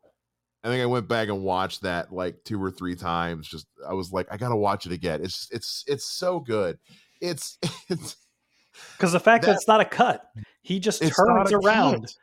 and starts going into it. You're just like, you know, oh my, you know gosh. what, you know what I, that reminds me of. To give a modern example, it's um, it's in Moon Knight when uh when Oscar Isaac is transitioning between the personas mm-hmm. mid sentence and you see just little muscle fluctuations and and and, and little changes in how he speaks mine is changing an entire different accent but it's it's that kind of same thing it's that switching of identities like he might as well have alternate uh, you know alters you know he might as well have did because it's that it's that much of a of, of, of a switch in, in again literally mid turn the camera doesn't cut. It's and it's the fact wild, that it, it wild to me. and that it that it um entertains Ra's oh, that Ra's thinks it's like the funniest thing ever. He's just like, you know what? Respect. Yeah. He's, uh, I, mean, I, I, know what he says is amusing, but the tone of his voice, just like, you know what? Didn't think you had it in you. Respect. Yeah. Respect. Good. Good well, for you. Good for you. Well played, Bruce. Well played. Well played, you son of a bitch. you son of a bitch, I'm in. Um, to go to that the, the the what you do that defines you scene from the hotel you know the first the first time I saw this movie, I didn't I didn't love the. I remember being in the theater the first time I saw the movie, I didn't love that line. Watching it now as, but I was also 15. Watching it now as a as a grown ass man with some sense about him, I, I do find that that line is a lot deeper than I think it gets credit for, only yes. because it's spoken by Katie Holmes. um, it's eh, because the line itself on paper in the context of the scene it's uh it's a really great like I'm trying to remember how how I thought of what I thought about when I saw like, like it's like an allusion to having a dual identity. Like how do you know like like it's like her introducing the the the idea the lesson that Bruce needs to learn in this movie like of of knowing which version of you is the real you and ultimately it comes down to like because because sometimes Bruce Wayne Batman gets a little lost in the sauce of who am and we see that we see that in Batman Forever actually. Yeah. Who am I? Am I Batman or am I Bruce Wayne or can I be both? Is it possible? And so I think ultimately it's the idea of it's what you do that defines you that becomes kind of the defining thing for Batman of like who who who is this person? Is he Batman? Is he Bruce Wayne? Is he the playboy? No, he is the person that is doing the things he's doing. Yeah. Almost- so he doesn't need to worry about what to call himself. Um it doesn't matter. What matters is what you're doing. Don't worry about the fact that you're out here making an ass of yourself at a swimming pool. You're also the one taking down Carmine Falcone. Yeah. It it plays it plays into the whole thing that Liam Neeson says when he says, you know, about having the will to act when he's giving him that lesson about his dad during his training.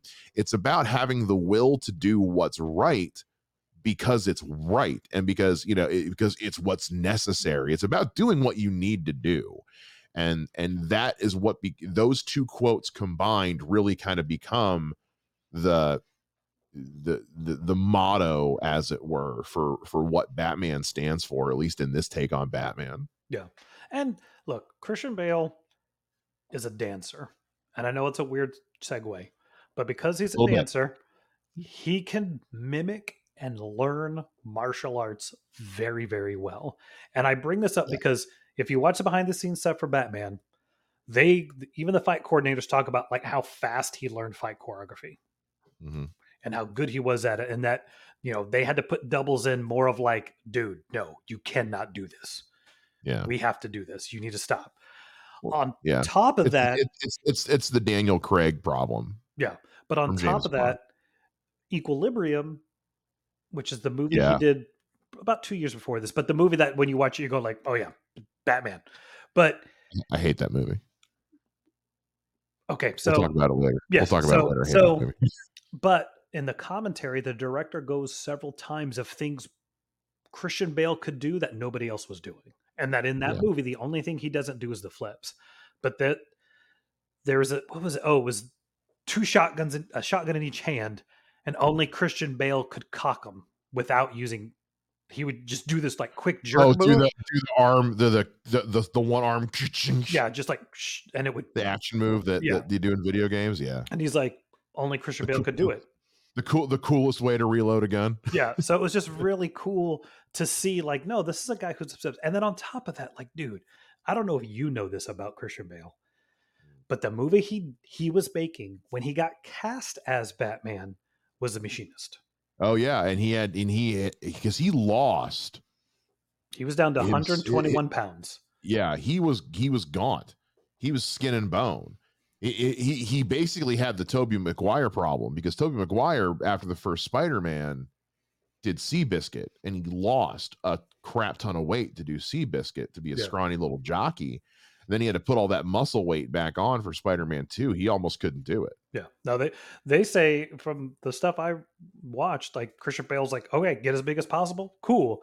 And yeah. like almost put on a hundred pounds of mass and then shows up on set and everyone's like, oh my gosh, what did you do? He's like showed up looking like a bear. And they're like, we have to lean you out as quickly as possible. So that's yeah. why if you watch some of the movies, like there's parts where he's just gigantic and he kind of leans out as the film goes on. But the dude like you said, he understands the assignment. He knows it's up. He's up with the fighting. He's up with that. They wouldn't let him drive the car, which is totally understandable. But oh yeah, oh yeah, for insurance reasons, absolutely not. yeah, but I mean, it's it's. What does he think he is? Tom Cruise? Yeah, yeah, yeah. He can't buy a new Here's safety guy. Here's the thing I want to say about about Christian Bale too. Like when you look at like he does he does the Machinist before this, and then he does Batman Begins in the Dark Knight. I think it's that combination of roles that end up getting him the fighter, which is what gets him the Best Supporting Actor Oscar. Because if you haven't seen him in the fighter, it's it's Oh. it the the movie's incredible. Uh, people at home, if you haven't seen the fighter, Yeah. uh, go see it for Christian. I mean, the movie is is fantastic, uh, but for nothing, if not for nothing, just for Christian Bale's performance. I mean, and and when you watch that performance, you see you see elements of his take of Bruce Wayne and his take of the character from The Machinist. Here's the one thing I want to say about Christian Bale's Batman, though, and this is this is more of a me thing than it is a movie thing. His portrayal of all three versions of Bruce Wayne, whether it's Bruce Wayne the Playboy, Bruce Wayne, Bruce Wayne, or Batman in this movie, are are flawless. I hate his Playboy Bruce Wayne only because I hate American Psycho and his Playboy Bruce Wayne is like too many shades of Patrick Bateman. Which I think is what makes it brilliant because that's the It's- whole point. It it it it a hundred percent is. I know that's why it works, but because I hate American Psycho so much, it's a little hard for me to swallow. And I and again, that is that is a me problem.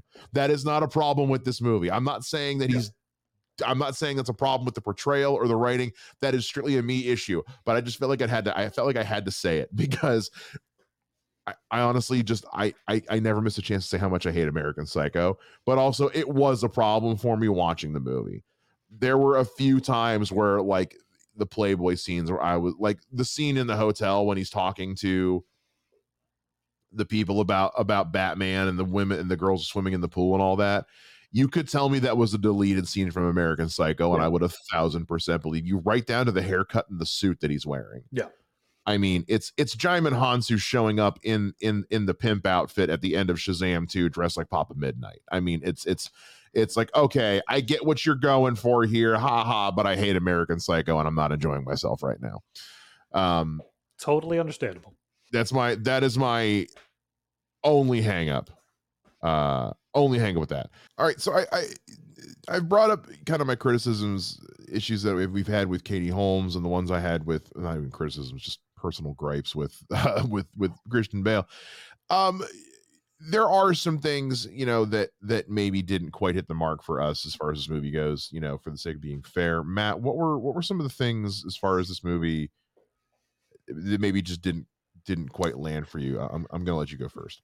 I think my biggest problem with this movie may not be a surprise considering how much I like Batman Forever is like the the system of martial arts they use in this movie to portray for them to use is very interesting. And I know that in the behind the scenes stuff uh, Christopher Nolan talks about how he feels like you know once Rumble the Bronx comes you get this like dance balletic martial arts thing. It goes over the top and he wanted something dangerous and real and I get that but I also think they're edited so quickly you don't get any of what is happening. And i don't know if it's because the Keysi fighting method looks silly on film or if as much as i've talked about how awesome christian bale is if he just couldn't move in the suit and it looks weird i don't know. I just feel like there's so much we're missing with these really cool fights that i want to see because like batman's supposed to be one of the best fighters of all time I need to see what he's doing. And part of that glory would be to pull the camera back a little and not cut every 0.5 or 0.8 seconds while he's moving. And I think that is probably, besides Katie Holmes, my biggest gripe about the film is that I just don't think we see enough. You te- you can know he's beating people up, but you can't see what he's doing. And I feel like that kind of is my big kind of like like the Katie Holmes thing. I think I can kind of go like, well, this is where we are. But that's one of those things. I'm like, this stuff looked cool. I don't know why you you got rid of it.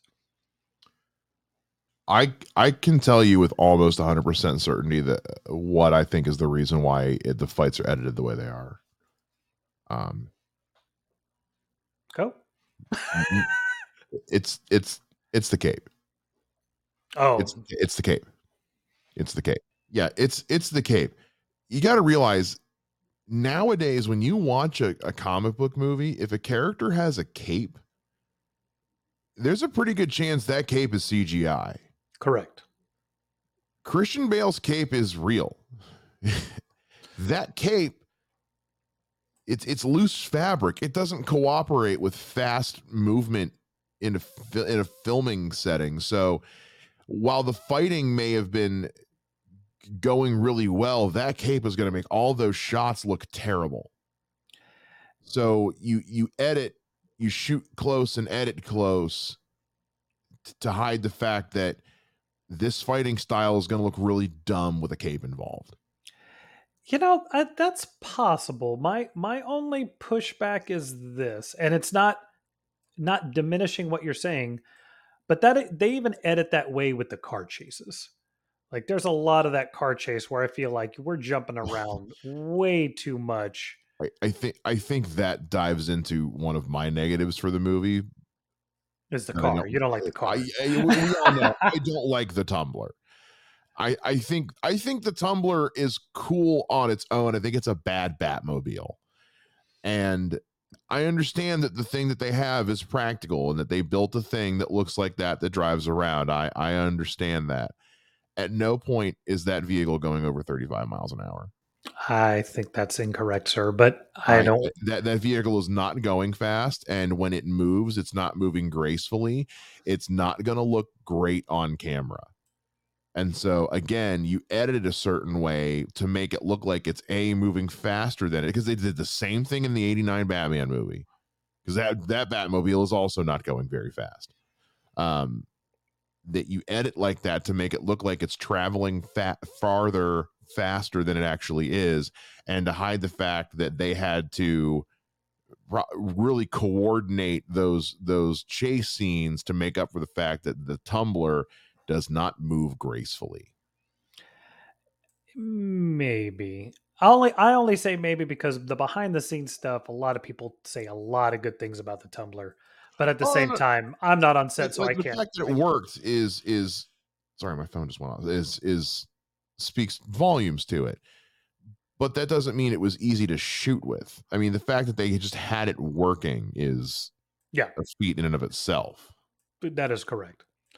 But no, I, I think that's but that- is kind of my big my, my only real gripe on this movie is I feel like a lot of the action, a lot of the editing in general just feels like it's a little too much for what this film is. And I and and it could be the cape thing because I mean, look, I've cosplayed Batman in the past and I can remember at one point like I was going to do a Batman fan film. Some guy had talked me into it. Luckily, it never happened because I think that would have been horrible, but not. Well, it doesn't matter. I already put said it. It'd be horrible. I- well i also i also think you alluded to it earlier when it was it was the suit was also not probably the easiest thing to move around in no, as as much as I love this design of the suit, it is not practical. Hence the redesign that comes in the middle of the Dark Knight. Which, while that's not my preferred bat suit, you guys can hear us talk more about that in the bat suit episode uh, and in the Dark Knight episode. Uh, it was practical for filming better action sequences because you can't film Batman fighting Bane the way you do in the Dark Knight Rises with the bat suit you use in Batman Begins well, and you can't look. constrictive. The reason I stopped being Batman is because the cowl sucks. Yeah, it's It not an easy suit to fight in. It- just in general, because the thing this, this is like, and this and this is a Batman with a ninja origin story, so you can't have him looking bad on camera as a fighter. He's fighting Ra's al Ghul. He's got to Yeah. look good. So if you can't make it look good, you make it edited so it doesn't matter. well, and it's science. Look, your body naturally exudes heat, and when it can't, Mine especially. Yeah. it shoots it out of your head. Yeah. So now you've got your body can't exude heat, and you put a rubber condom on your head. Yeah. You're gonna die. Like it's, Yeah. Yeah. So I I I, I. I get it, but I think that's my big thing. But I also I don't want it. We'll I'll save the suits episode for my real run about suits. But I think that's where for me I think that's the biggest biggest kind of complaint I have about this movie is I some of the editing, in my opinion. Yeah. Like I think you're probably right. They're trying to hide things they don't want us to see. There there's which is unfortunate. And it's again, it's 2005. The superhero boom hasn't happened yet. This kicks off the superhero boom, but it hasn't happened yet. So the things that I think make The Dark Knight a better movie in terms of filmmaking uh, don't happen unless they first make this movie and real and recognize, hey, with a bigger budget, we could do that better. Yeah. So while I I noticed while I noticed things like that in this movie, I also recognize that it was good enough they were able to improve upon it for the next one. Yeah. Um partially by switching him to a much better vehicle, but that's for next month's episode. yeah, no, I, I, yeah, I, if there's one thing I, if there's one thing I, I'll say I, I got to criticize other than what I, it's just, yeah, I don't like the Tumbler. I don't think it works as a Batmobile. I think it's a, I think it's a really cool vehicle. I wrote down in my notes about the movie too, because you know they talk about, you know, he's telling him how it's like the most advanced uh uh, military vehicle, and one of the things it has that makes it advanced is GPS. And I'm like, ah, yes, 2005, when mm-hmm. GPS, when having uh, onboard GPS was the height of tech. Man, if you had a, if you had any kind of GPS in your car whatsoever, you were like everyone's. Eh, you you were suddenly the one everybody wanted a, a, a ride with somewhere. You were driving on on every road trip because uh, you had the GPS. Uh, remember those were those were the days, Matthew. Oh yeah, I, I remember there was a comic book that I was working on this storyline, and I was like, they should have a car like KITT. and then I realized like everything KITT can do did back in the 80s you could do with your cell phone so there's no reason for us to have a special car exactly and, and i don't want to i don't want to bend the tumbler over a barrel here because we i did that i did that in our batmobile episode which you guys can go back and listen to as well um i will say though like it's not my preferred Batmobile. However, when I think of the idea of what a Batmobile is, the one thing that the Tumbler does better than any of the others has ever done is making it high tech. Yes. Because none of the others have ever really explored that a whole heck of a lot. Like like the the 89 Batmobile, which is my favorite, has the armor, which is which is neat. Um, but other than that it and it self drives other than that like he doesn't have like a bunch of gadgets or anything in there. It's not like a command center like we typically think of as, as the batmobile.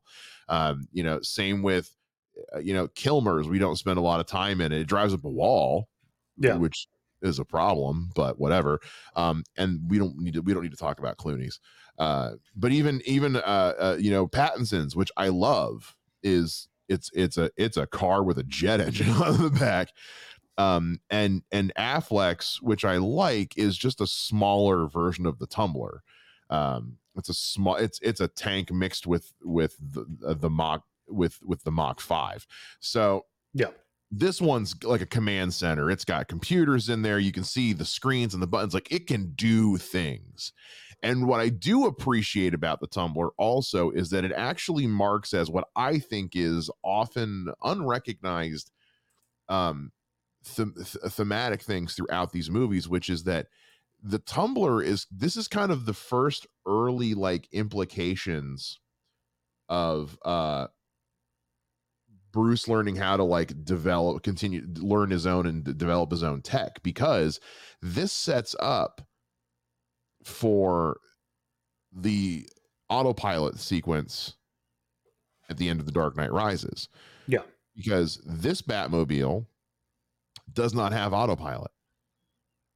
Correct. By the Dark Knight, he's developed autopilot for it because the Batmobile drives itself at the beginning in that sequence with with Scarecrow. It drives in, in the movie. Intimidation then, mode. Intimidation mode. Love that name, by the way. Love that. Great title.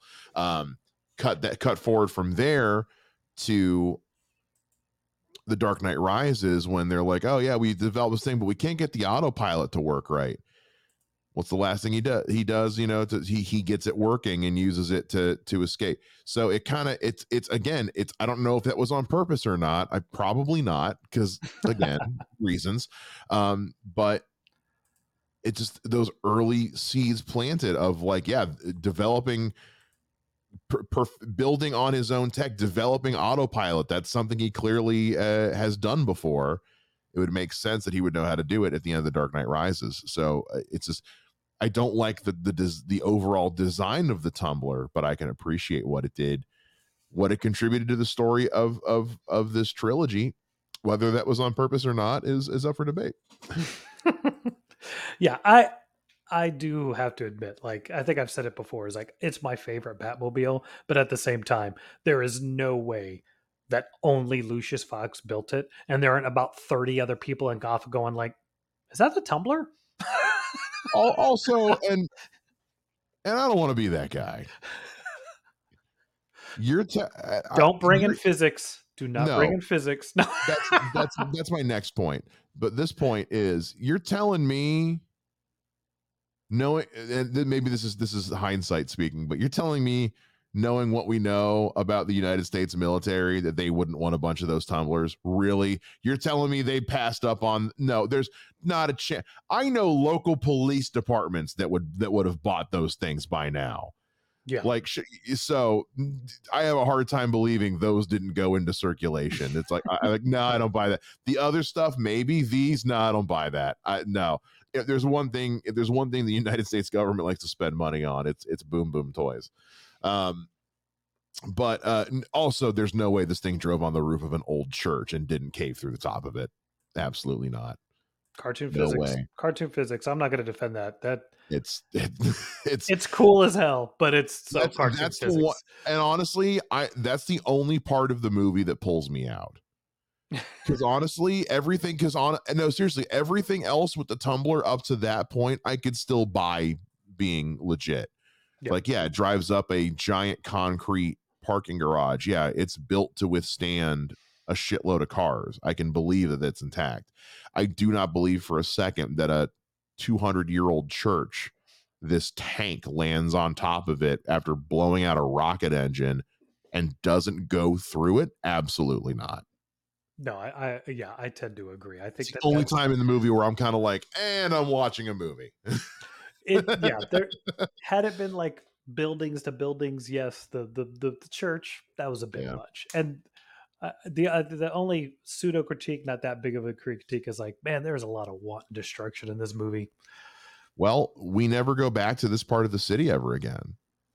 You got to remember this takes place on the narrows for dark knight and the dark knight rises. This part of the city is still closed off Oh, probably because he destroyed it. it is. They destroy part of God. Part of Gotham City is destroyed. Yeah. And again, that was an element that was supposed to be a part of the original third movie. In this, in this, it's again like there was, there was, I think, set up for a bigger story. That's just it. Christopher Nolan has said, like, yeah, they explored those possibilities, but they threw a lot of stuff out after Heath Ledger died. Um, I I do wish we had gotten more with Zsasz. I think I think the choice to include even for as brief a screen time as we do to include Victor Zsasz in this world um was a was a fun choice and I kind of wish we cuz Zsasz can be a really creepy fun character especially if Scarecrow's involved and I kind of wish we'd gotten a little more of that. Yeah.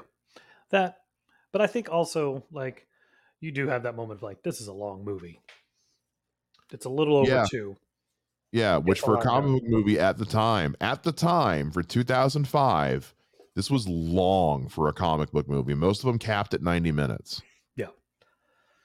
So they were I, bad and they were short and they tried to make them as painless as possible. that too. That too. Daredevil sucks, but man, is it short. It it it it it it gets through the story. It's not a good story, but it gets it over with hey, the, the director's cut of that movie is pretty good. The director's cut. The director's cut is watchable. Yeah. The director's cut is watchable. Um, I don't know what more else we can say about this movie, Matt. I really don't. A, because we've been talking about it for a very long time, but also because I mean, it's just it's a it's such a well-made movie. it's such a well-made movie. And I I remember being as a Batman fan who was willing to take a chance on another Batman movie who had seen very little marketing for this movie to be honest with you at the time. I went and saw this on a random like like Thursday afternoon with my uncle. I was visiting family out of town for the summer and he and I went to the movie and then I just I was like, "Yeah, let's go." And I walked out of it like that was incredible. Like it's stuck. It's one of the it's one of the first few movies I remember sticking with me after I watched it. And yeah you know, I hate that it was has been so long since I've last seen it because then seeing it recently, I'm just like, now I can't wait to go back and watch it again. And it's like clearly there are things in this movie that I've missed. There's probably some things that we've missed even talking about it now for almost two hours. Like, I, I know these are long, guys, and we've been complaining about it off the mic in between takes and all that, but like these are these are the, the deep dive breakdowns. That's why we only do these once a month. It's because it's like we we we we we we, uh, we allowed ourselves, we've earned ourselves this time to gush about something, especially after we di- decimated Batman and Robin for thirty minutes. um, I think we I think I think we've earned the right to gush about a movie we love for two hours. Definitely. Um, especially a, a movie this good. For sure, for sure. I think anything else you want to add? I mean, I think you're right. We need to cut this off, or I'm going to keep going. Uh, look, I know it's a fantastic movie. Yeah, it is probably still my favorite Batman movie. Um, I think there's like even the gripes I have are nitpicky. Yeah, it's not like none of it takes me out of the movie. Oh, yeah. None of it makes me go, oh, like the Katie Holmes thing, as much as I wish she was a better actress, she's not. She's terrible in relation to everybody else. Yeah. Not that she is a horrible actress per no, no, no, no. She's just not right for this movie. She looks 10 years too young and just doesn't she have she, she, does have a baby face. That is that is that is a thing I will say. She does have a baby yeah, face. here here we go. Here we go. Okay. This is what makes me this is what I was watching and I've always thought this was weird. okay, so Bruce Wayne mm-hmm. is in college. Yep. He comes back. Yep. So we don't know what his degree is, but for argument's sake, let's mm-hmm. say it's a bachelor's degree. Okay. Let's say he's a senior. Okay. That means he's 22. Right, because at that point, at that point, Rachel's already working for the DA's office. How is that possible? Well, she could just be well, she she she's not a prosecutor at that point. She's not a she's not a prosecutor at that point. They don't um, but also, say- I also I'm also curious about that because the way Bruce Wayne is depicted, he he might just be Van Wildering this thing and might just be perpetually just have been in college and never finished because it's very it's evident he doesn't give a shit. Yes. I think this is where I think any semblance of what age people are, mm.